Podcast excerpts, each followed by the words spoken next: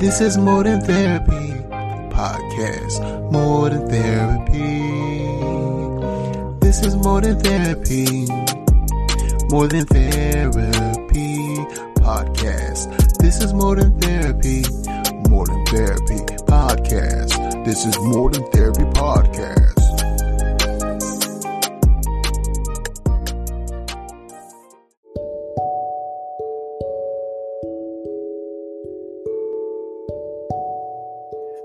This bonus episode of More Than Therapy, Miss Maya Crumbie of North Carolina Central University, a psychology student in the doctorate program, is interviewing Felipe Blue, a licensed clinical addiction specialist in Durham, North Carolina, regarding his work in the community in addictions and mental health.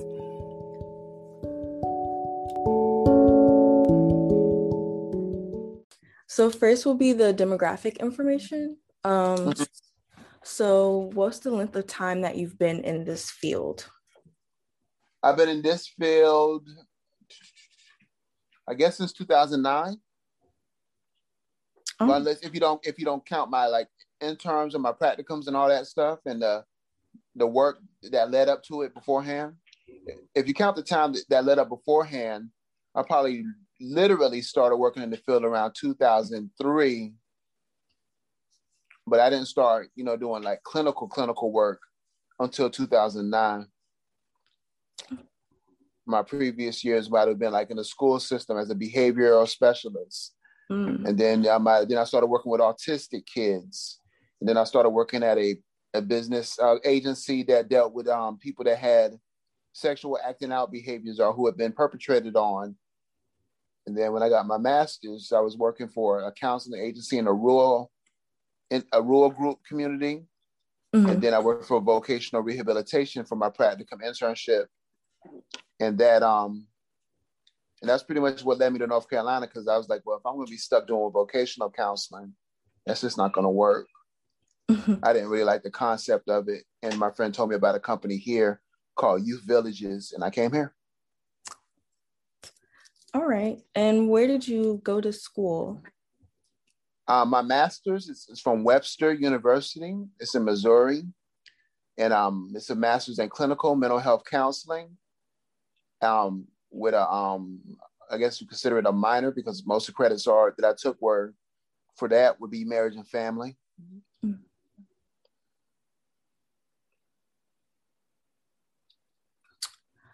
And It was a 60, 60 seat, it was a 60 credit program. It's CACREP accredited. I'm not sure if you're familiar with that term. no, can you explain it a little bit if you don't mind? CACREP is basically if you went to a school that's CACREP accredited, don't ask me what the acronym is, you have to Google it. Um, that means that you have all the training, education requirements, practicums, and internships to get licensed. Okay.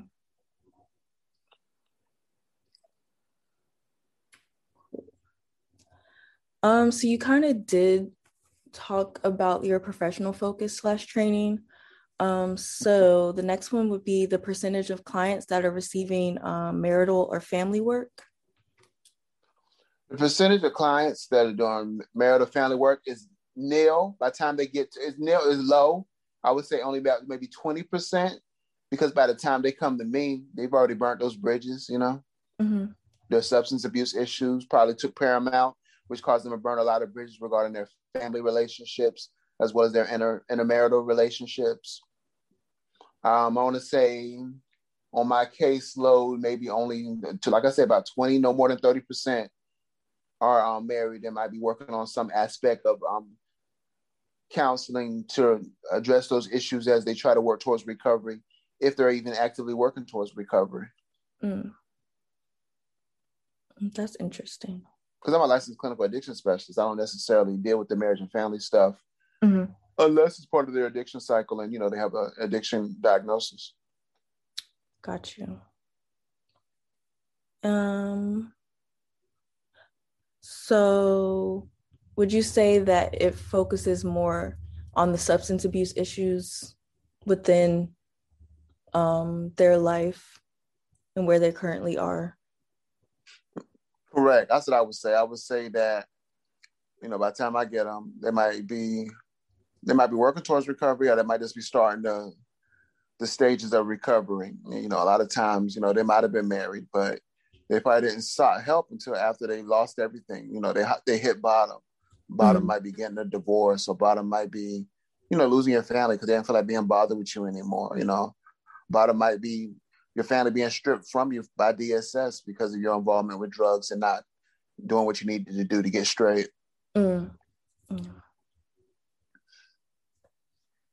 Um, what is your theory of treatment with the substance abuse population? With the substance abuse population, I work. I try to use as many evidence-based theories as possible that address them. But you know, each person's an individual, so it, it changes. Um, for the most part, I'm what they call a solution-focused therapist. Deal with the problem as it presents now and come up with action plans and strategies to deal with it effectively. Um, with that, I might use um, techniques from motivational interviewing. Mm-hmm. Um, depending, on a lot of times they say up to 80% of people that have substance abuse issues, mainly women, um, they can't really get an accurate number on men because men don't usually report, um, have sexual trauma in their past. Mm-hmm. And so um, with those, they might have a diagnosis like borderline personality disorder or just chronic substance abuse to deal with the pain of the past as a lot of times they're perpetrated on by family members or somebody close to their family. And we, you know, so you know, you might use strategies from dialectical behavioral therapy, you know, to help mm-hmm. them think differently and reframe their um, frame of mind. Um, of course, everybody's go-to might be cognitive behavioral therapy. Not so much for me, especially regarding people that experience trauma, because vicarious trauma would discount their feelings as it pertains to um, what they're going through or what they think they're going through. Uh, I find that solution focused and um, brief therapy yields the best results. So, just a kind of like side thing, but in one of our um, texts, it said that while motivational interviewing is like one of the widely used like techniques, that it's slightly problematic. Um, and I found that interesting. I can't remember like what else it said, but it was basically just I think I don't know, like getting the client to really like expose themselves in a way with the techniques of motivational interviewing. I don't know. I just that makes that makes sense because if you if you're if the person the facilitator is using a motivational interviewing technique, to me that's just the motivator. That's not a strategy in itself to get mm-hmm. them to the next stage of recovery that's basically allowing them to see. Let's use an example. Pretend I have a ruler, and let's say right now, how are you feeling? Mm, pretty okay. No, give me from a number from one to ten. We're using a ruler. Okay. Um, I would go with a seven. A seven. Okay. So why aren't you feeling like a why aren't you feeling like a five? Mm. Well, I woke up a little bit earlier today, so I feel a little bit more productive. So I'm mm-hmm. feeling mm-hmm. better, pretty good. Now, let's just say that that pertains to recovery. Now, you might mm-hmm. ask somebody something very similar regarding how motivated are you to change your addiction habits, and they says they said a, a seven, or they might have said a low number. So you're saying, well, what's keeping you from being a one or a two? And they talk about, well, I'm doing this, this, and this as it pertains to recovery. And with mm-hmm. that, they have the mind states to click on. Boom, you know you know, I'm doing better than I thought I was doing, or I could do better, you know. There's other techniques that just, you know, motivates them to move forward. Because if it's your own plan, you're more likely to do it versus somebody dictating to you what you should do. Right. You will be more in addiction, especially, you're more resistant to someone telling you what to do, but if it's your own manifestation, you're more likely to do it. And the techniques and motivational interviewing help with that. Now, if the person's only using motivational interviewing, I think the text would that may the text may have been speaking to that. Um, it's all about the stages of change. If you're familiar with them, I mean, it just depends on where you at. But mm-hmm. I was taught always use a motivational interviewing technique or use it periodically. Like just, just don't use it at the beginning when you first start sessions because there's always some ambivalence in a client somewhere. Mm-hmm. And maybe the potential to like re traumatize them or kind of put them back into a former state of the um, state of changes, like make them regress. Mm-hmm. That's valid. That's valid. Especially if that's their go-to regarding why they don't feel a certain way or why they're unmotivated. Yeah, I can see that. Mm.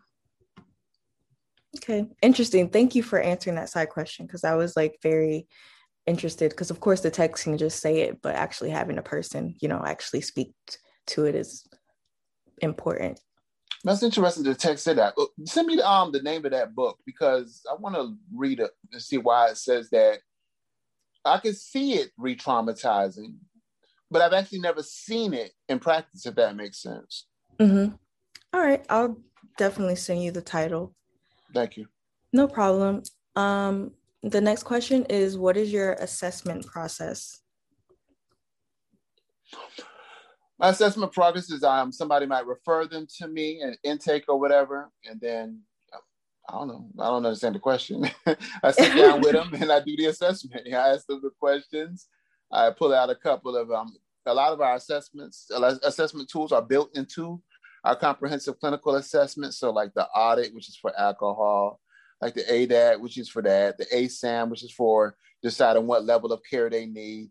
It's already built in, so it's not like I have to pull out different tools in order to make the assessment as 90% of the ones I would use are already built into our comprehensive clinical assessment at um, BMD.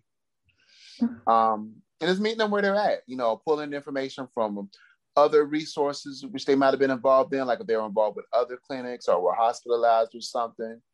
Um, authorization of if they're they had a school, if their diagnosis goes back to school, getting authorization of release and pulling school records, behavioral records. If they have any involvement pro- with probation or parole or been incarcerated, getting authorization of release to get those records, to get a full picture of who that person is. But at the same time, not using anything in the past as a gauge of who they are, allowing them to tell me who they are.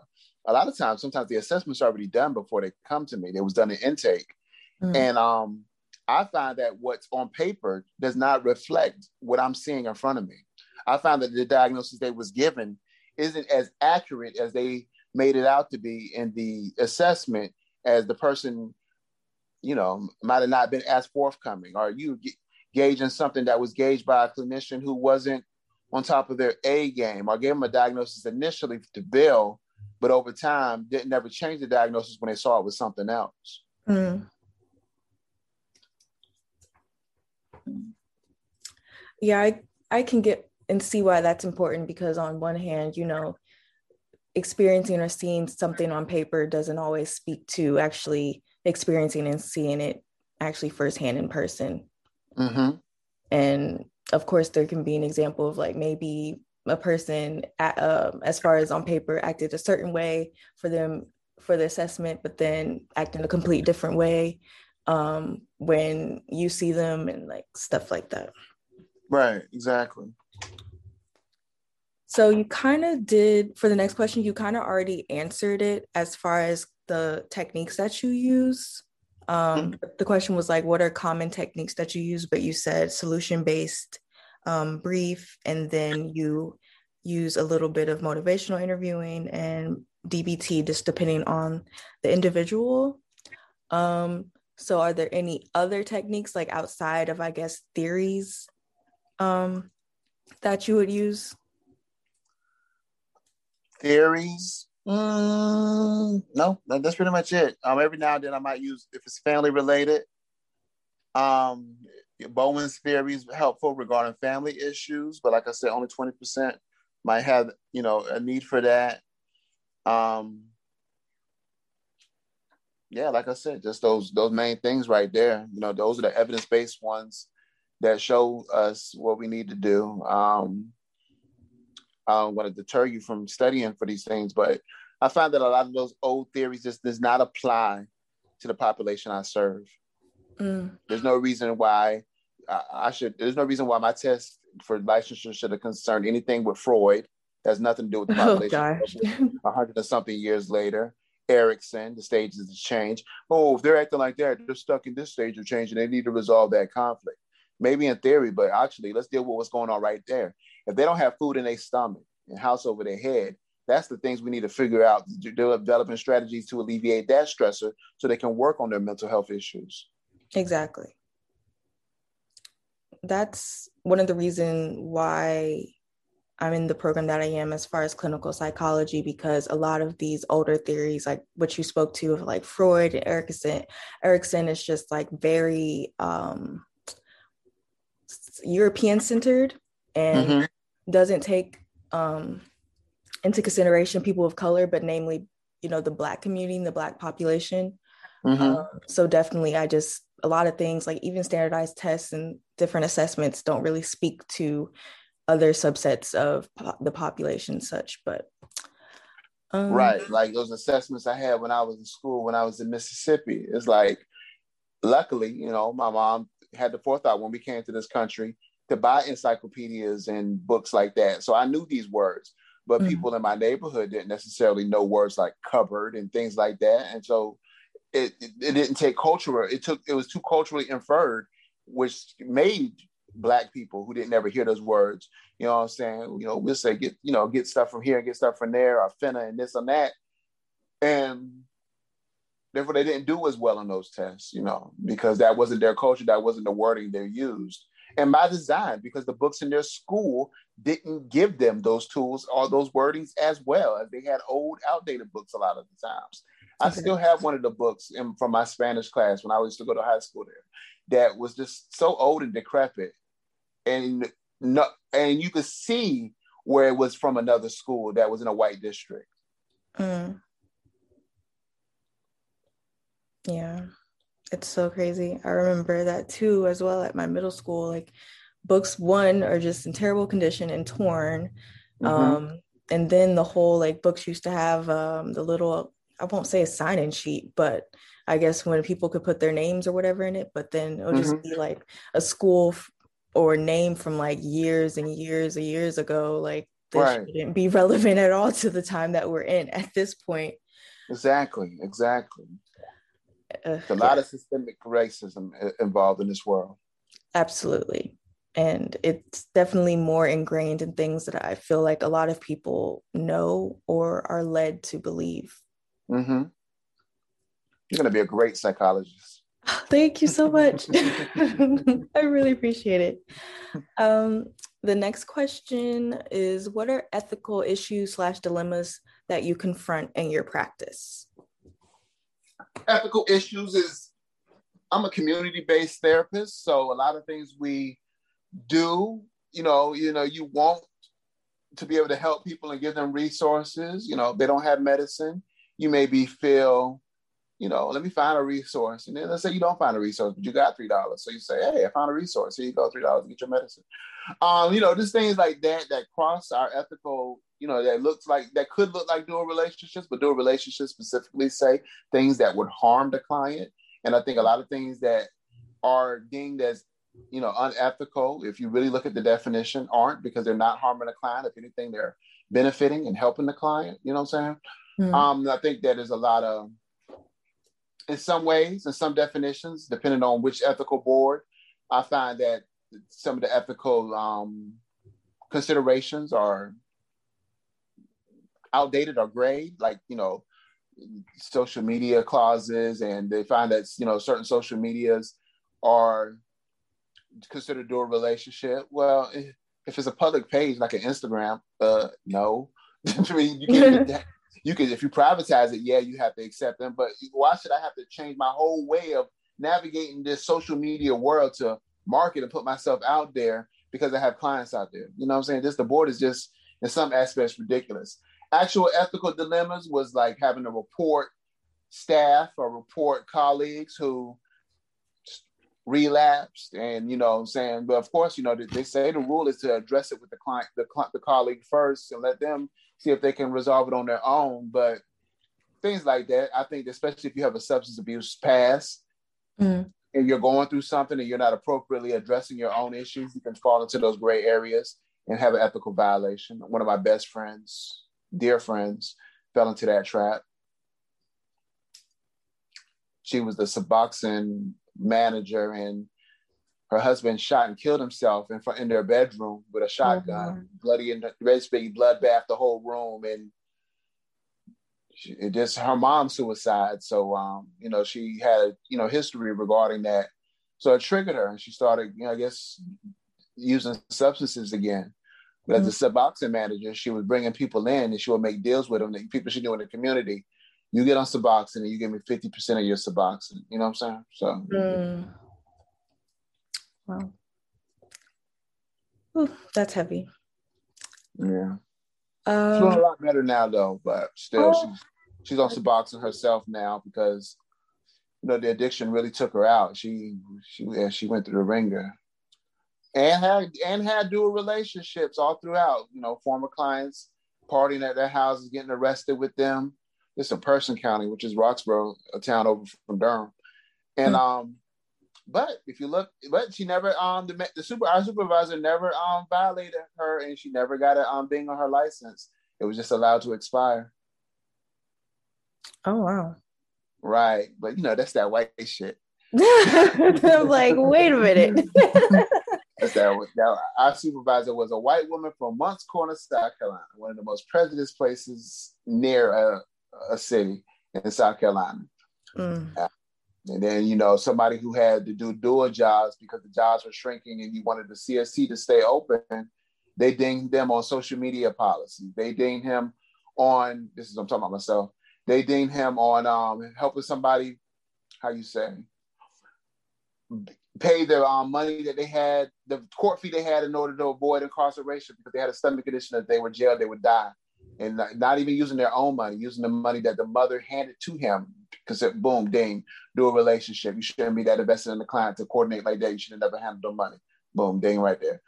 Um, social media app, not really a social media app called Study Blue, where people use aliases and talk about, you know, they basically mark the level of how they're feeling and why they feel that way.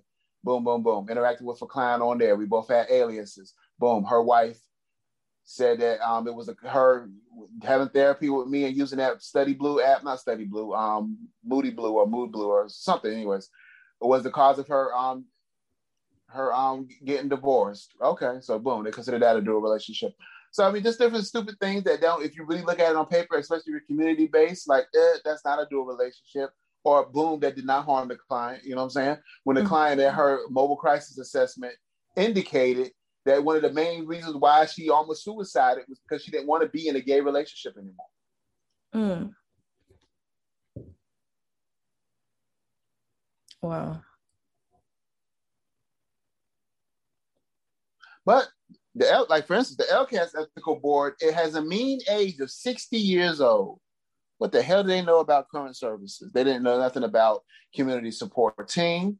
They didn't know nothing about substance abuse intensive outpatient program. They didn't know anything about these enhanced programs. All they knew from their time was groups and individual, which was all in a sta- safe, sterile, you know, office building. You know, mm-hmm. community-based therapy is a lot different.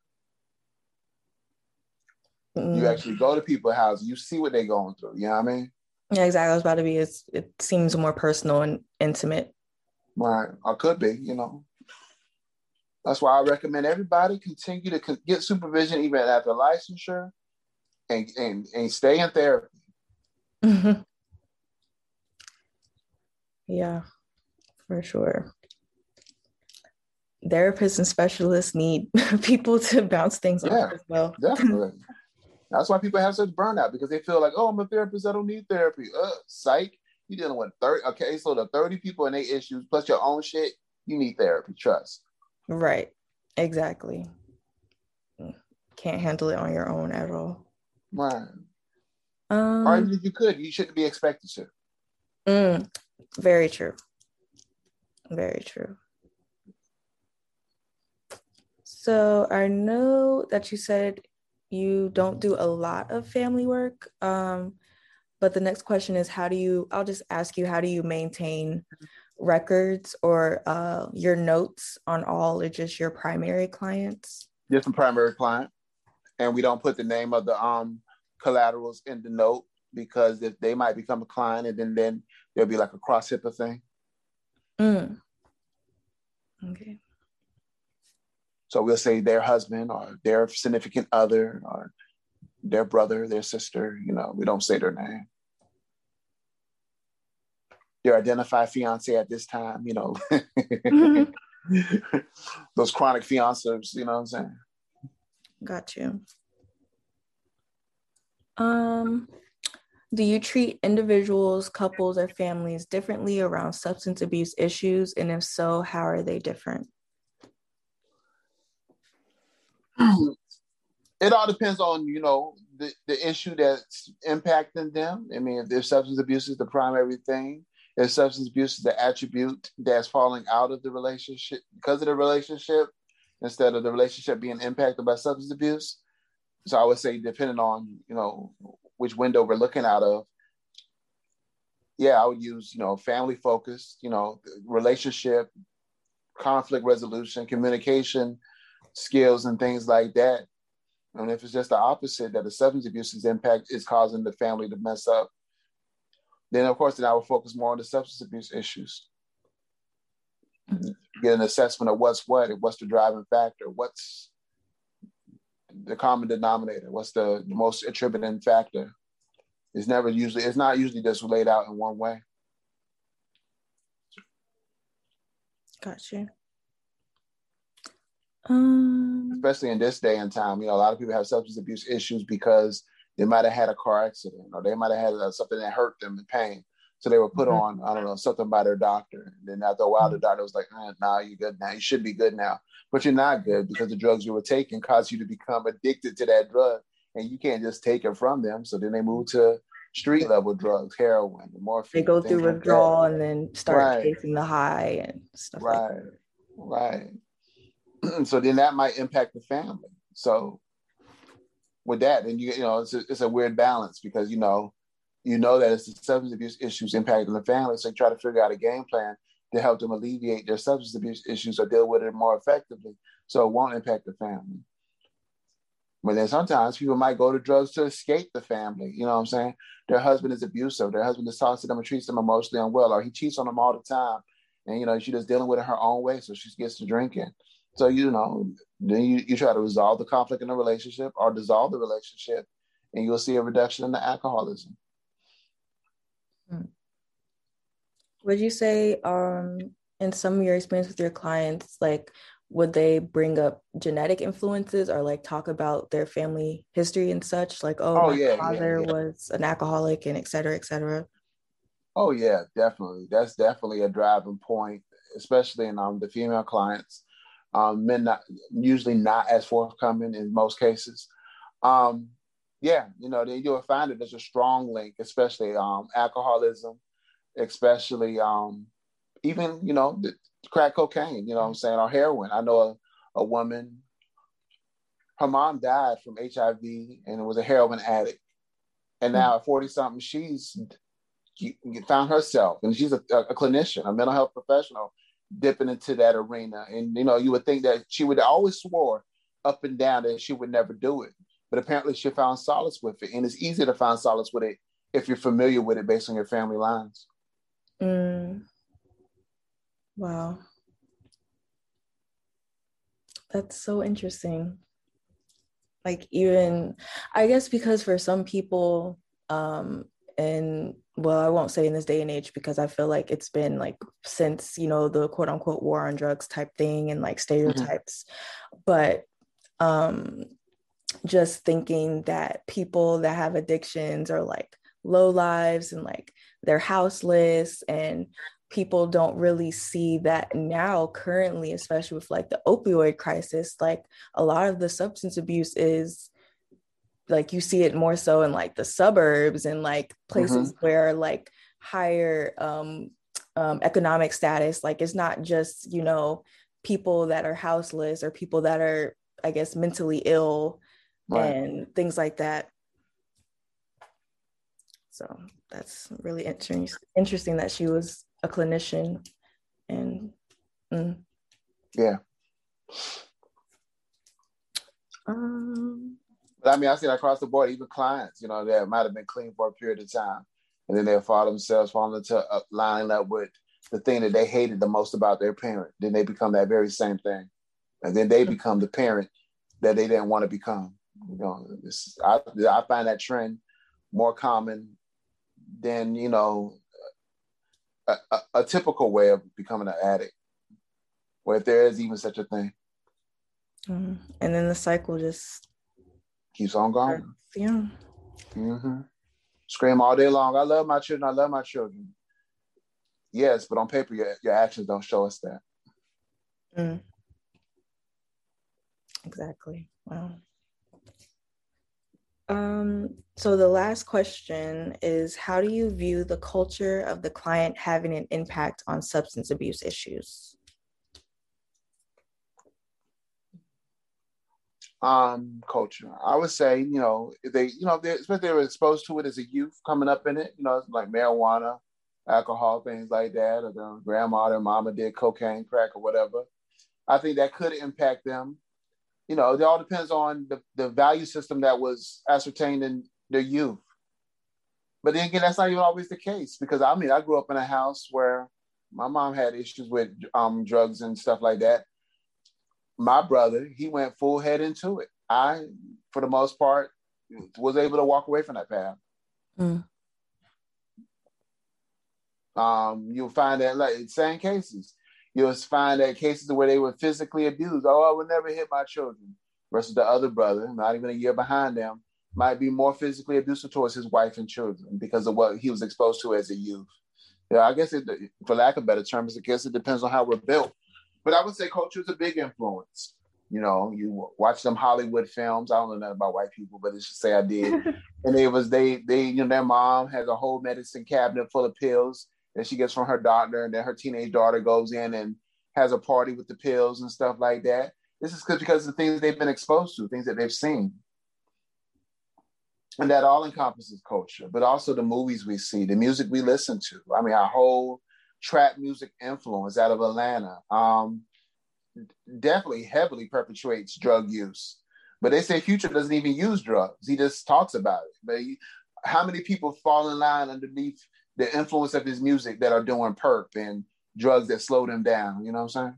Exactly. Yeah. I remember when um, something came out about that, and then um, Juice WRLD, the young mm-hmm. artist that passed away, like he had spoke in an interview or something like how Future's music had and like basically led him to drink like lean and like all this mm-hmm. stuff, and then ultimately lean and I guess I think it was I think perks or something ended mm-hmm. up leading to his death, which it was just right. like that's that's insane. And then of right. course you have all these rappers um, nowadays and also very young mm-hmm. passing away from these drugs and the right. same people that have inspired them are one keep making the same music but two you honor them and give them a rest in peace post but then you still post you doing it and it's just where's the right, like the cognitive right. dissonance like what's right what's right. going on i mean as, as as good as those songs sound Percocets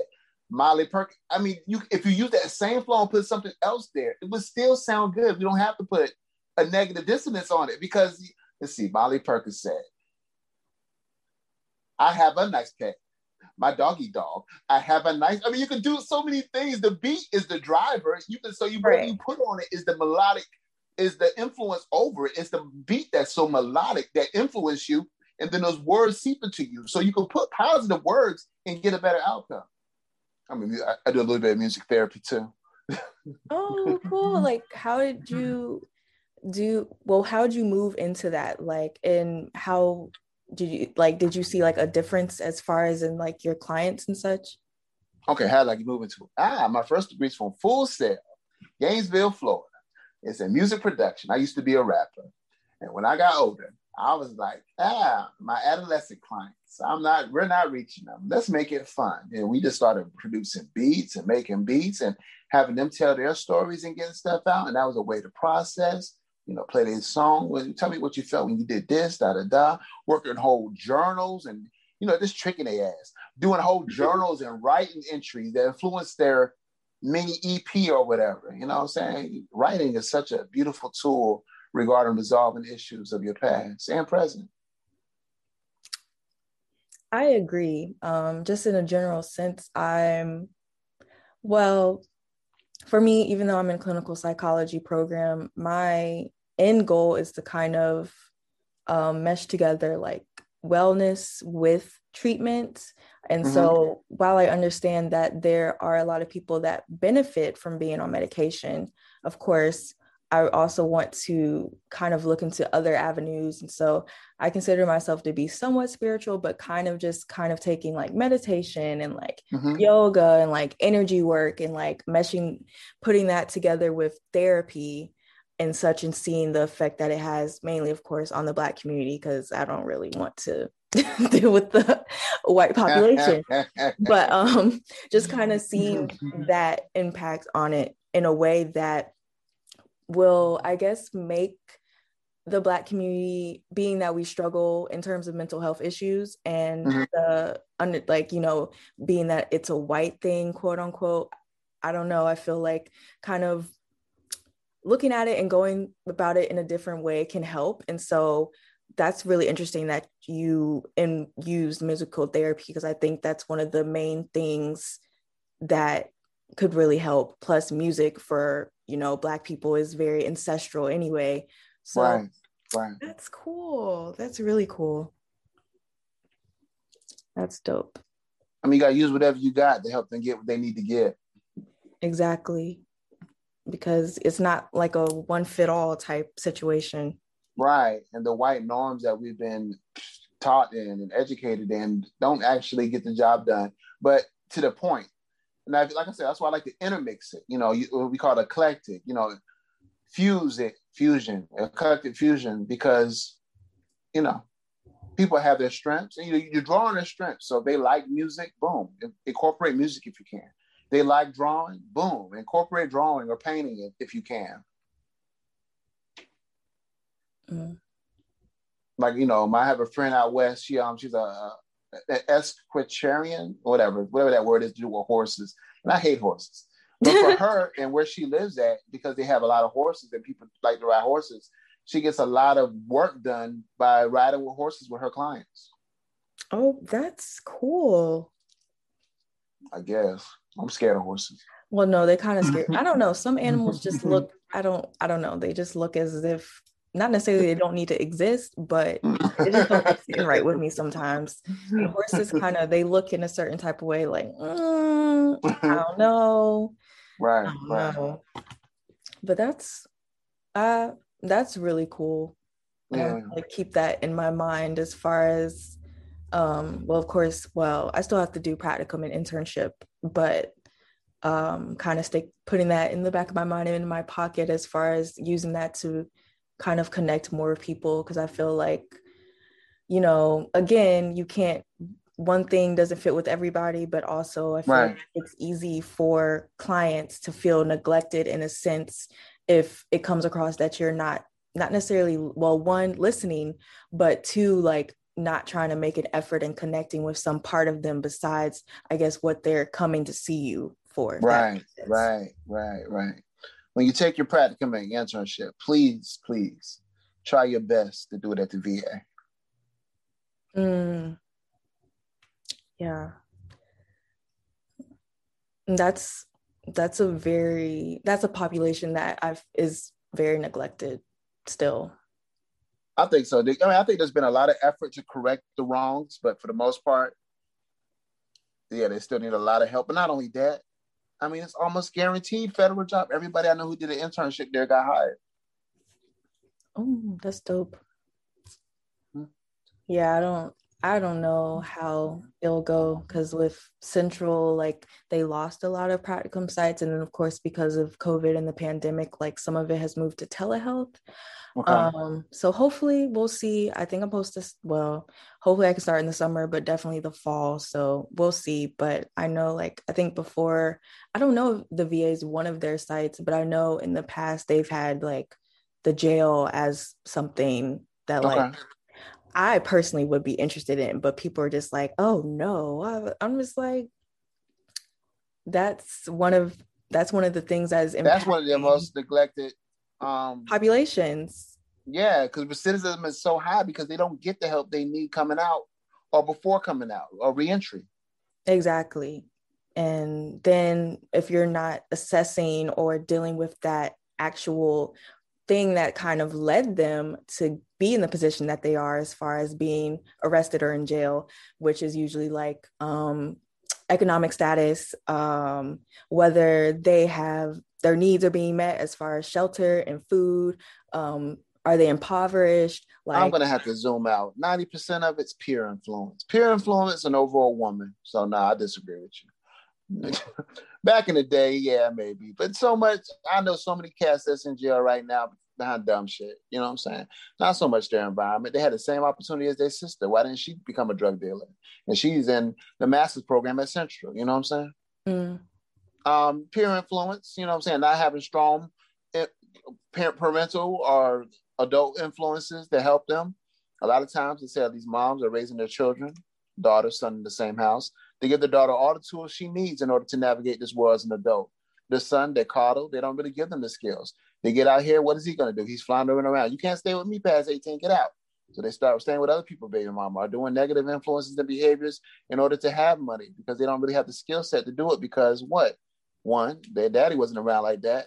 And two, their mama didn't really give it to them. They gave the skills to the daughter who's doing well. You know what I'm saying? Yeah, definitely. I've heard experiences of that as far as, you know, the daughters being kind of giving given more keys of life and to success. And then you know the boys kind of being by the wayside as far as you know you're kind of on your own like figure yourself out for yourself. Right. you got to be a man and like all the you know borderline or toxic masculinity type stuff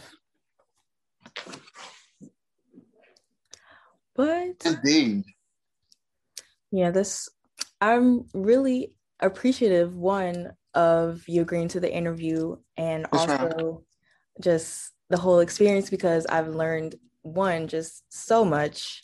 Um, I've never taken a course in the, I believe it's the counseling, like it's a whole t- like different program. Um, mm-hmm. But one, I'm enjoying the class, but two, actually getting to speak to someone that actually deals with it in their day-to-day life and as a career has really opened my eyes. And again i really appreciate it. You're more than welcome. You know so i'm glad nicole was able to connect you with someone. Yeah she definitely came in clutch and helped me out. And i feel like my paper because we have to do like a four to five page paper i feel like i will be able to do that and I feel like I'll have the best interview. I don't know. Maybe I'm cocky, but I'm feeling that I do. um you must be a good writer then. I'm pretty I'm pretty good at writing. I'm pretty good. I'll be humble, I guess. There you go. Be humble. i am pretty good at writing. Okay. Um, but is there anything else that you would like to add or say? Because I feel like I kind of led into some follow up questions based on some of your answers. So I kind of don't really know what to ask.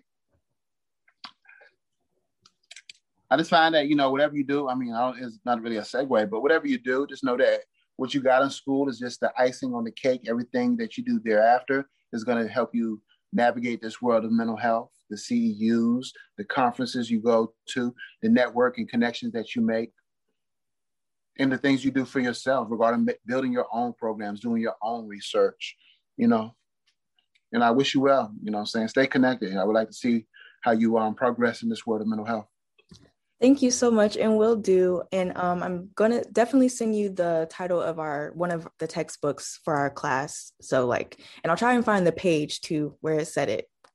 Okay, I appreciate that. Yeah, I want to go look into that. That's that goes against everything I learned and know, but that might just you know it's a newer book, so it might be just more relevant. Yeah, I can't remember when I think in the last couple years it came out, if I'm not mistaken. Okay. I can't remember, but yeah, I'll definitely send it to you. Appreciate you. Take care of yourself. You too. Thank you so much. You're welcome. Bye-bye. Bye. Bye.